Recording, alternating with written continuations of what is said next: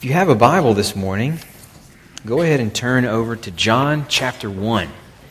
If you didn't bring a Bible with you this morning, we have Bibles for you. Uh, they are on the, the floor at the center of each aisle.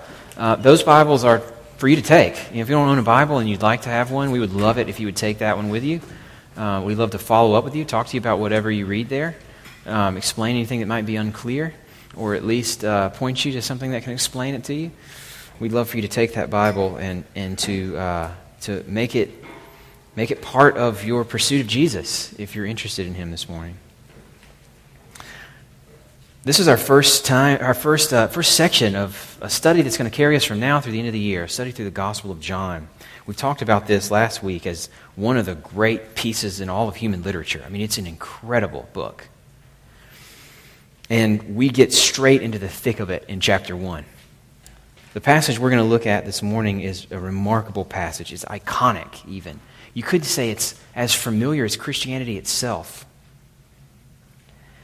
One of the things that helps it, uh, that, that keeps it relevant after thousands of years, is that this passage, like so much of John's book, gets at, at the essential questions that really all of us are interested in. I don't care how philosophically you're wired up, whether you're a Christian or not a Christian, whether you like to read or don't like to read, in your quiet moments, in moments when the things that clutter your life are not on your radar, or when you're disappointed enough with your life to not be distracted by those things anymore, in those moments of clarity, all of us have confronted questions like where did we come from? Why is there anything here at all? How did we get here? These questions aren't just philosophical either, they're deeply personal questions. Questions like, what is wrong with me? What, what hope do I have that I can be better than what I am? Who can I trust with problems that are too big for me? Those are not Christian questions, those are everybody questions. And John puts Jesus at the center of those questions. John gives us Jesus as the answer to those questions. The passage we're going to look at this morning is is remarkable because it is clear and mysterious at the same time. It is, it is simple and mind boggling at the same time. It, in, a, in, in a way, it's a microcosm of everything that's in the book. It's been said of this book before that, that the book is safe enough for a child to wade in and deep enough for an elephant to swim in. Certainly true of this passage. It's almost a it's almost a poem. It's not quite a poem, but it's almost a poem. Much of the beauty of this passage is going to be lost to us because we're reading it in English.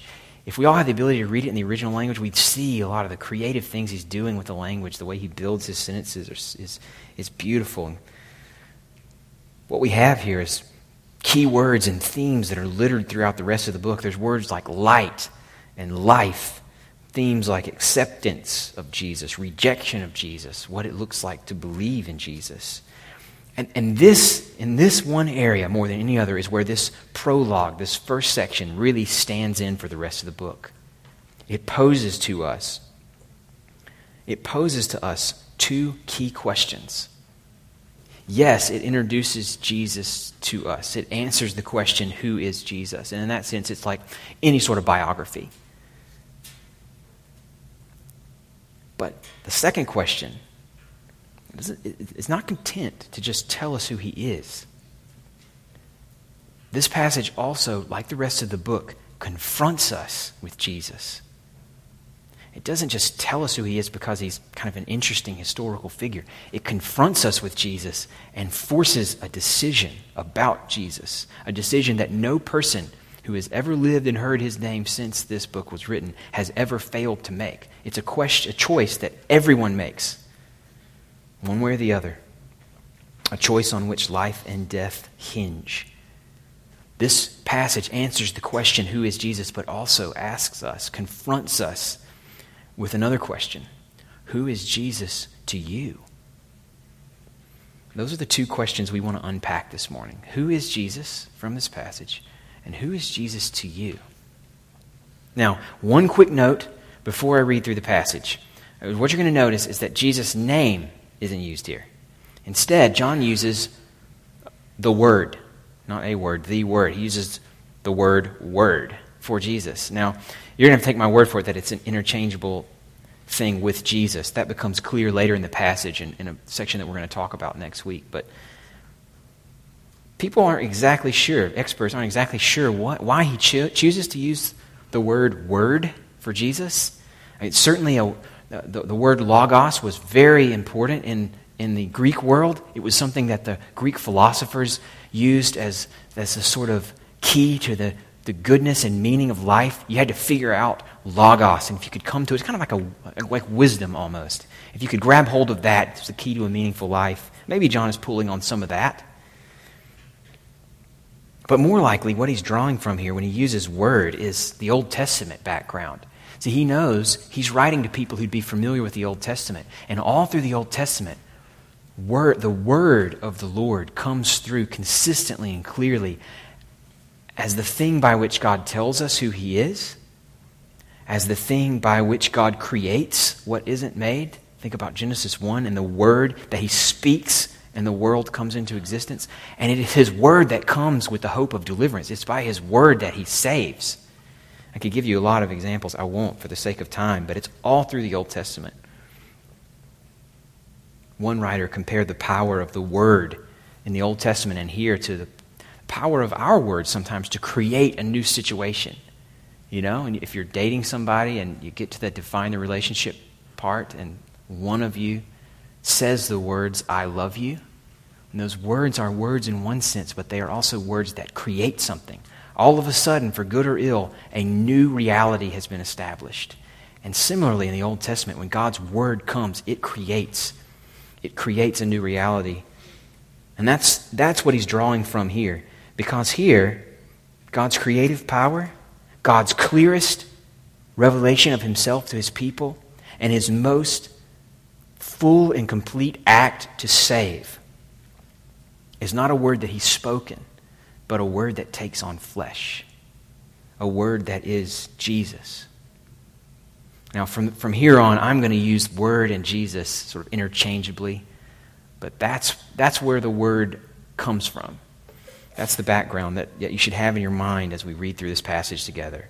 Hopefully, you found it by now. I'm going to ask you to stand with me in honor of God's word as I read from John chapter 1, and I'm going to read verses 1 to 13. Hear the word of the Lord. In the beginning was the Word, and the Word was with God, and the Word was God. He was in the beginning with God. All things were made through him, and without him was not anything made that was made. In him was life, and the life was the light of men. The light shines in the darkness, and the darkness has not overcome it. There was a man sent from God whose name was John. He came as a witness to bear witness about the light, that all might believe through him. He was not the light, but came to bear witness about the light. The true light, which enlightens everyone, was coming into the world. He was in the world, and the world was made through him, yet the world did not know him. He came to his own, and his own people did not receive him. But to all who did receive him, who believed in his name, he gave the right to become children of God, who were born not of blood, nor of the will of the flesh, nor of the will of man, but of God. This is the word of the Lord. You can be seated. So, who is Jesus? Who is Jesus? That's question number one. First five verses of John chapter 1 unfold the identity of Jesus and, and it unfolds in three steps that we want to take along with this writer this morning. Now, now, what a first reader of this passage, one of the ones who was the first to receive what John had written, well, what they would have known immediately, what they would have noticed is that these three steps in unfolding the identity of Jesus parallel another key passage in the Old Testament. Maybe you've already noticed it. They unfold like a parallel to the, to the first passage in the Old Testament, to Genesis chapter 1, the story of God's creation of everything that is.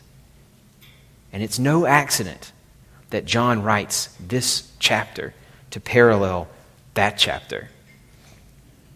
Other, other gospel writers, you know, if you're familiar with the New Testament, you know that, that four, there are four accounts of Jesus' life. If you're not familiar with it, let me explain that to you. There's, there's four different books at the beginning of what we call the New Testament that, that are all different stories about Jesus, his life, his teachings, what, why he matters. They're all a little bit different. They have different emphases, you know. Um, they are, his life is big enough to, to accommodate several different, ta- uh, several different takes on his significance, and they sort of fill gaps that the others leave. And the other writers start either at the beginning of Jesus' life, even tracing him back through his, descent, through his ancestors, all the way back to, to Abraham or to, to, uh, to Adam. One of the writers starts at the beginning of Jesus' ministry, where he first comes on the scene. But John starts earlier than any of them. John goes all the way back to creation. He takes us back even to before the beginning, and he says Jesus is the reason there's something rather than nothing. Jesus is the only creator of everything that is, and that makes him, here's the key, this is what we're unpacking today. Jesus is the only one who's the, who explains why there's something rather than nothing. He's the one who created everything that is, and that means, here's where the rubber meets the road. That means that Jesus is the only one who has the power to redeem all that's gone wrong. The one who made us has the power to remake us. That's who Jesus is. Now, I want to I wanna unfold that for you. Again, three steps we're going to take through this passage. The first one is this the passage points us to Jesus as the only God. Who is Jesus? Verses 1 and 2 say, Jesus is the only God. That's the point of these first verses. The in the beginning open is no accident, as I've said. It's, a, it's basically a quote from the first verse in Genesis chapter 1. In the beginning, God created the heavens and the earth. Now, so far, people would have, would have been fine reading this, right? They would have expected in the beginning God. Where they get thrown off is in the beginning was the Word. What? The Word. Still would have been okay. Maybe the Word is just sort of a synonym here for God. In the beginning, we're still saying in the beginning, God. But then they get to the next clause. Then they get the word was with God. Wait, wait, so something was there in the beginning that was with God, but separate from God? Is that what you mean? What's that about? Then the kicker the word was God. Whoa, now we're in a new reality, right? So there's something here at the beginning that's with God, so different from what we've thought of as God, but that was God. Now we're fully in, we're neck deep into the mystery of the Trinity a mystery that we're not going to be able to unpack today. We're going to get some help on this through John as we continue the study. But try to put yourself in the position of the people who read this for the first time. Imagine what they would have been thinking as they think they're reading something familiar, and then all of a sudden it takes a hard right turn. In the beginning was the Word who was with God, so he's, he's different somehow, but was God, so he's the same. And without, without having to unpack all of the, what the Trinity means, here's the thing to claim out of these first couple of verses, just for our purposes today. I, I, get we're, we're, we're, in some, we're in some very abstract territory here, right? It's going to be hard to grab onto this, so, so bear with me.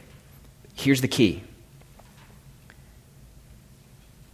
What we want to grab for is not just the claim that Jesus is God. That part is clear. The Word was God. But something about what it means to be God, what it means in this verse Remember that this verse is drawing from, from the Old Testament, from its stories and its prophecies and its poetry. And in the Old Testament, the background of this verse, what it means to be God is, is kind of what's pointed to here as well. And it, what it means to be God is that He is completely independent of everything else that we see and experience. And this is why it's hard for us to grasp, because we can't imagine something that isn't dependent on everything else. Like we, we've, everything we know in our experience is sort of interwoven and interdependent. Think about the circle of life, right? Everything that's here. Are you thinking about that scene from The Lion King, too? Isn't that a great, isn't there a song about that? Think about it. Everything depends on a whole biological sphere here. So all this, we all depend on things that we eat, then we grow old, we die, we end up feeding the earth again, and, and so on and so forth. It's all one big loop. Nothing, we might be independent of each other in some sense, but we're certainly not independent altogether. All of us are subject to changes in our environment. We depend on organic material for our survival. Other things depend on us. Ultimately, we age and we die and we return to the ground. But God is independent because He was there in the beginning. To be there in the beginning when everything that we experience started to be is to be independent from it, to be before it, outside of it, standing over it. Part of what it means to be God is simply to be. I know we're in abstract territory here. In some, to some extent, we can't cut through that. But stretch your minds here to understand this, this idea. To be God is just to be. There has never been a broader consensus than there is now that the things that we observe, the physical universe that we're part of, that includes everything that is, that that universe had a beginning. There's never been a broader consensus outside Christianity. The things that we observe are accelerating apart from each other at an incredible rate.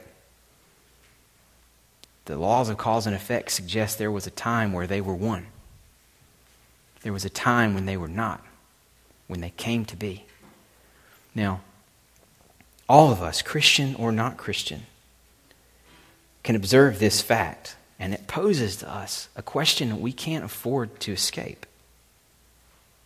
What we also observe in our experience, besides just the fact that things seem to have had a beginning, what we observe is that everything in our experience, invariably, everything that has a beginning has a cause. Everything that has a beginning, that came to be when it wasn't before, has a cause behind it. And so the question for you is what do you think stands outside of time? What do you think was there in the beginning? John's answer is that Jesus was there in the beginning. It takes us straight into the second thing about Christ that this passage unfolds for us. So, who is Jesus? Well, he was God, which means he, is, he just is. And he's outside of everything else that we know and above it. But the second thing is really closely connected to this. Who is Jesus? Well, Jesus is the one who made everything that is, he's the creator. Verse 3 points us there. All things were made through him. Without him was not anything made that was made. I think there's a double negative in there somewhere, but you get the point. All things were made through him. There's nothing that exists now that wasn't made by him.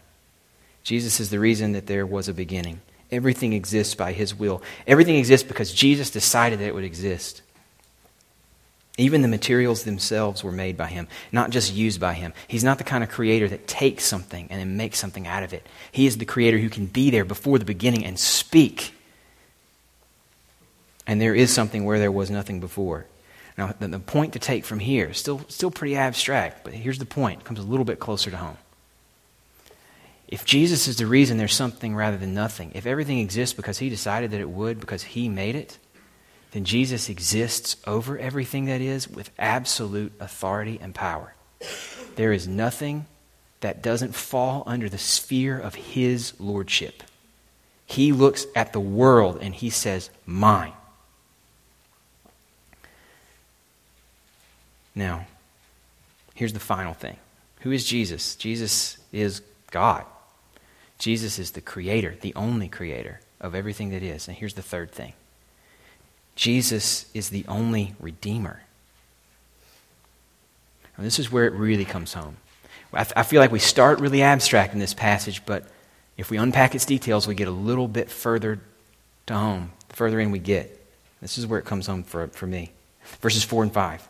In him was life, and the life was the light of men. The light shines in the darkness, and the darkness has not overcome it. Now, we're still, in verses 4 and 5, we're still in a parallel to that Genesis chapter 1 that I've been referring to over and over again. But here is where the parallel brings, brings us into the reality that nothing is idealistic in this picture of Jesus. At its core, it is it is real, a realistic take on the world as a place where things have gone horribly wrong. John says that in him was life, and that life was light. So, what we need to know is what does he mean by life here? And what is the connection between life and light? The whole, the whole ballgame rests on this connection.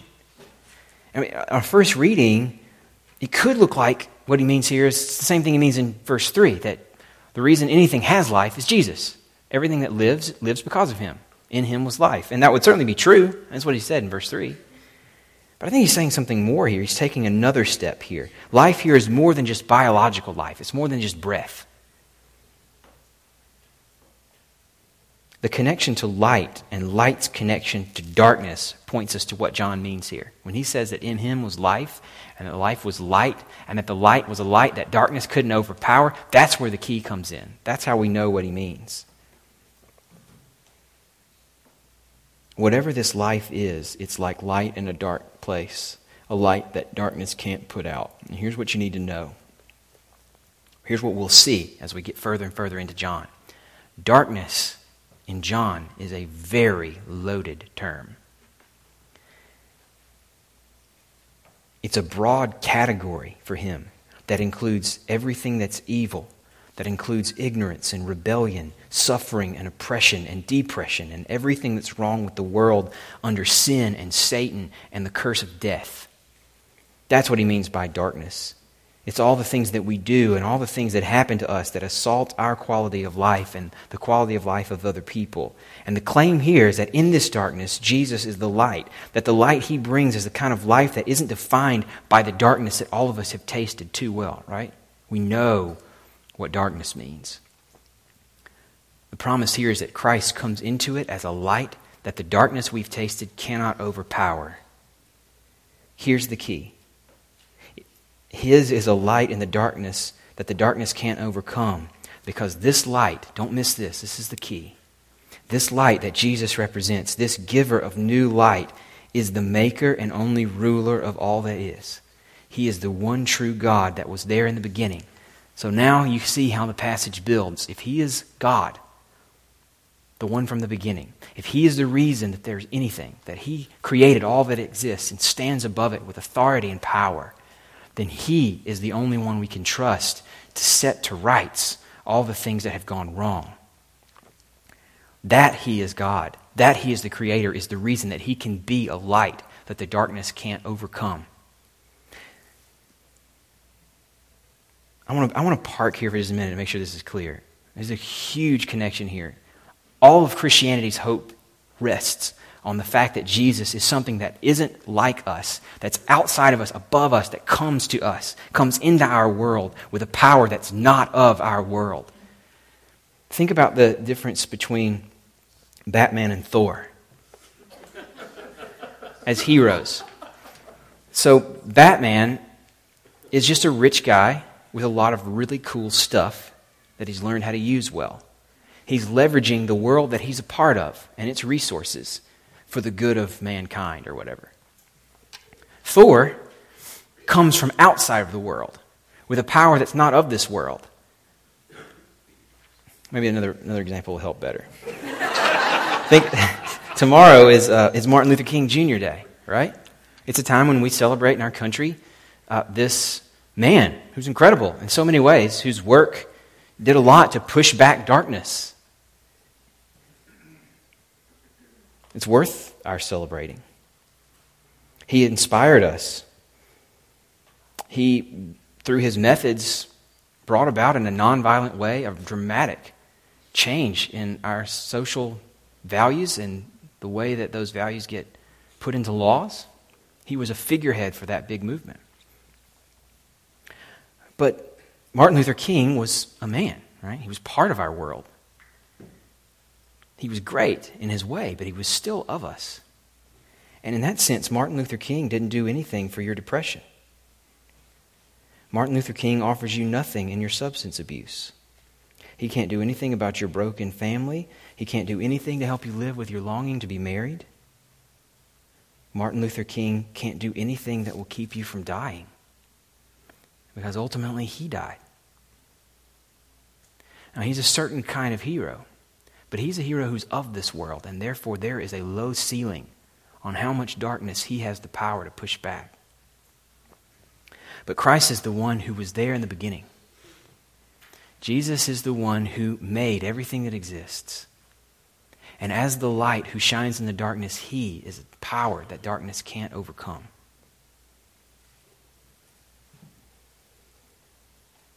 I love the way that N.T. Wright puts this, comparing these verses to the creation story in Genesis. He says, The Word challenged the darkness before creation. Think back to Genesis chapter 1. God speaks, Let there be light into that darkness, and there is light. And now that word challenges the darkness that is found tragically within creation itself, the darkness in our lives. You fill in the blank. You know what it means. The word is bringing into being the new creation in which God says once more, let there be light. Now, whatever, wherever, and however you experience darkness today, here's what you should hear. What you should hear in verses 4 and 5 is that no matter how it seems to you, your darkness is a darkness that cannot overcome Jesus. The one who made us has the power to remake us, to make all things new. He has the power to renovate, to recreate our quality of life now and to give us a life that the grave can't cut short.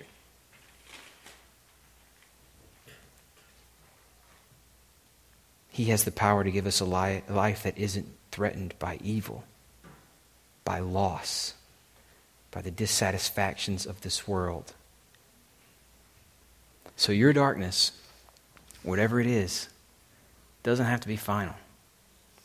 That's the promise of these verses. That's the real world value of the answer to the question who is Jesus? Jesus is the one who can make you new. Now, so far, so good, right? We, we're still being told about Jesus more than confronted with him at this point.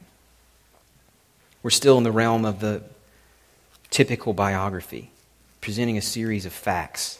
But John wants much more than this. Remember, we talked about this last week, if you were here last week. John is about much more than just telling you some interesting things about Jesus. He wants to confront you with Jesus and to force you to make a decision, not just about who he is, a sort of historical conclusion, but to make, make a choice upon which your whole life hinges. Who is Jesus to you? Verses 6 to 13 focus on the importance of seeing the light, not of not missing the light, of receiving him when you see him. Some say this reference to John the Baptist in, the, in verses 6 to 8. It, seem, it seems kind of thrown in, you know. Like we're just reading about the Word, and then in the middle of it, we, all of a sudden we're talking about John, and then we're back to talking about the Word and the light again. But that actually, the reason it's put there was to correct people who maybe thought they'd mistaken that John for the real light. They were maybe followers of John who never got on board with Jesus, who were still thinking John was some sort of Messiah who could save them, when John is, John is a lot more Batman than he is Thor. He was a witness to the light. What he did was great, and he was a witness to the light so that people could believe, but he was not the light. It raises this issue that John's going to be dealing with all along. Don't mistake the true light. Don't miss out on Jesus. Who is Jesus to you? Verses, verses 9 to 13 really drive it home, though. Here's, here's the thing what sort of choice is John posing to us here? Make sure you don't miss this. This is not a choice between having religion and not having religion. The choice Jesus confronts us with is not between religion or no religion, it's between where our religious devotion is going to be planted. Here, here's what I mean by that. John claims that Jesus was the true light, which enlightens everyone. That some people didn't see him as the true light. But there is no one who doesn't look for light. Remember that what we've been saying that light means here? It's against the darkness. If darkness is all that's messed up in our world, all that's wrong in us and out there, then light is the opposite of that. Light is to set things right, it's to be fulfilled, to be satisfied, to have hope and joy and freedom. Everybody's looking for that. Everybody wants to be good and to have good. Everyone's looking for light. And what John is saying is that Jesus was the true light coming into the world. Not true in the sense that other things are false. True in the sense that he's the genuine article where other things are just a reflection of him. True in the sense that the sun is the source of light, the moon is a pale reflection of that light. Still light, but not the true light. Verse 9's claim is that Jesus is the genuine article.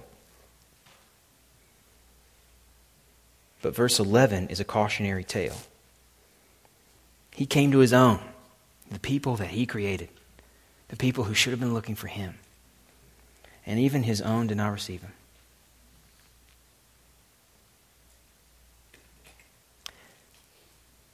Those who did not receive him preferred to seek light and life in other places. And John's gospel is full of examples of that. People who look for light in their own performance and their ability, ability to obey laws. They look for light in their own wealth. Easier for a camel to go through the eye of a needle than a rich man to enter the kingdom of God. Remember that? They look for light in their race and its qualities or in their power.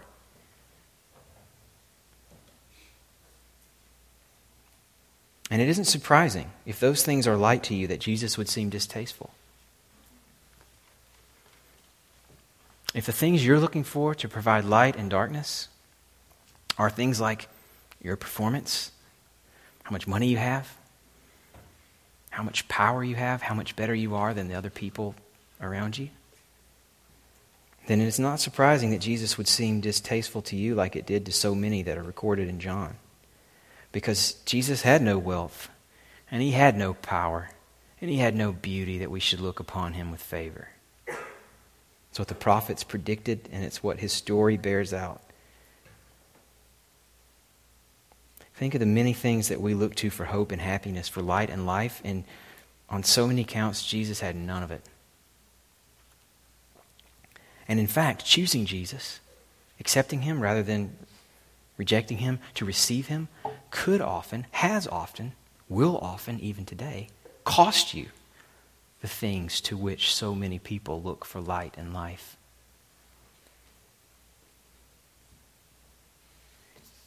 Today, right now, Christians of Muslim background are being cost all the things that they've been told their whole lives are the key to a meaningful life. In Syria, this last year, the number of martyrs in that country alone, in that one country in 2013, they had as many martyrs as were had across the entire globe in 2012. Even here in Nashville, we've heard stories of people converting from that background and losing their family.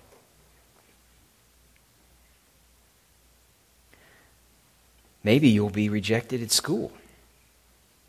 Whether you are in elementary school, middle school, and graduate school, the values of Christ will not line up with the values of those you go to school with.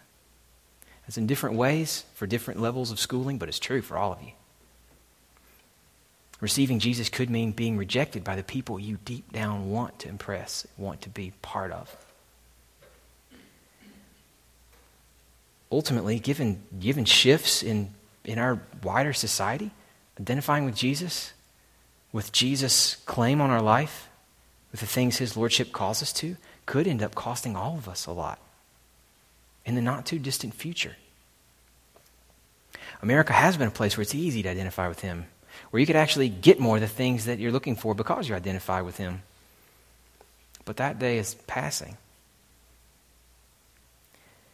For some, receiving Jesus has meant losing out on the things they thought would bring them light and life before. But here's the kicker. Here's the thing. What this passage promises is that for those who do receive him, for those who do receive Jesus, there comes the promise of another insider status that more than counters for the rejection of the world. To those who do receive him, John tells us in verse 12, he gives the right to become children of God. To be rejected by the world is to be accepted into the family that time and death will not take away. Into the family where light and life are the basic currency. This promise is the key to restoring all that's been broken, to living now the life that won't be cut off at our death. The key to it all is our acceptance as children of God. As children to whom God devotes his unmatched power to caring for, to lifting up, to holding up, to preserving, to satisfying. I love the way the verse reads. He gives us the right of heirs. That's a new legal status. All that is His is now ours if we receive Jesus. And connecting with this, with this new insider status, that you belong to Him even when everyone else may reject you, that is the key to pushing back darkness now while we wait for new creation once and for all. There's the nature of the choice here. Who is Jesus to you? That is a choice between where you're going to find light and life. Are you going to find it out there? Or are you going to find it with Him? Can't have both, Jesus Himself says. Nobody can serve two masters. Who is Jesus to you? And here's the last thing. I want to close with this. This is the last thing that the, that the passage points us to. It gets at not just the nature of the choice between sources of light and life, but how that choice can be made. I don't know about you, but I have often confronted in myself an unwillingness or uh, some sort of inability to believe in Jesus, to, to claim him, to receive him. Even wondered what would it take for me to really see him as who the, the Bible claims that he is and to embrace that fully. What would that even look like? Maybe you're there. What verse 13 tells us is that what it will take is not your willpower. You can't just sort of hunker down and believe by the strength of your own sort of self mastery. It doesn't work that way. It won't come because of the power of your intellect. I don't care how smart you are. You cannot think your way into receiving Jesus. It won't come because of the power that you hold in your job or because of the success that you've known. There is one power and one power only that can explain why some people accept Jesus while others don't. And that is the power of God. Being born of God comes as a gift, and only, ever, and always as a gift. Those who receive Him those that verse 12 are talking about, those who have the right to become children of God, are those who were born not of blood, nor of the will of flesh, nor of the will of man, but of God. So here's the point owning Jesus, believing he is who he claims to be, taking advantage of his promise to you of light and life, that only comes to those who enter this journey, the journey John will take us on, with humility and prayer. It only comes when God's Spirit overcomes what our hearts love with a new sense, a new taste, a new set of affections for the things that He promises us over the things of this world. And the encouragement here is that because it comes from God, there is not one of you out there who can't taste this, who can't come to know it, who can't receive Him. I don't care who you are, what your background is, or how hard you find it now to believe in Jesus. God has the power to help you believe. It comes as encouragement to those of us who have people that we love in our lives that we want to see trust in Jesus and just can't get through. God has the power to give them new birth. The key is the Spirit, not our ability to, to convince them to believe. Trust in Him, He can do it. What it means is this, though that as we ourselves, as a congregation, as individuals, as individuals with people outside of our congregation, as we go through this journey, in the life of Jesus, as we look to him through John, there's only one way to take that journey, and that is by prayer. We've got to pray to him for life, for eyes to see, for hearts that love what we see. We've got to pray to him if you're not sure that Jesus is for you this morning and you really want to be sure and you just can't make yourself sure, then here's your move. You've got one move. You've got to pray. because only God can give you new birth. Maybe you're a follower of Jesus, but you're not experiencing the fullness of his promise to you that in him there is life that darkness cannot overcome. You want to experience that fullness? You got one move, one move only. Pray to him. Pray to him because he has that power and no one else does. There is no one who is beyond the reach of Jesus because the God who made us has the power to remake us. That's why he came here. So we pray to him now. Father, we pray that you would give us the birth that we need in order to see the light that Christ shines on us. We know what darkness is. We've tasted that. We've had enough. What we want is the light that darkness can't overcome. Your word claims that that light is Jesus and that he is here for the taking for all who will receive him. So help us. Help us by your Spirit to grab hold of him through faith, to be born of God. Only you are up to this task, so we leave ourselves to you. And we pray in Jesus' name. Amen.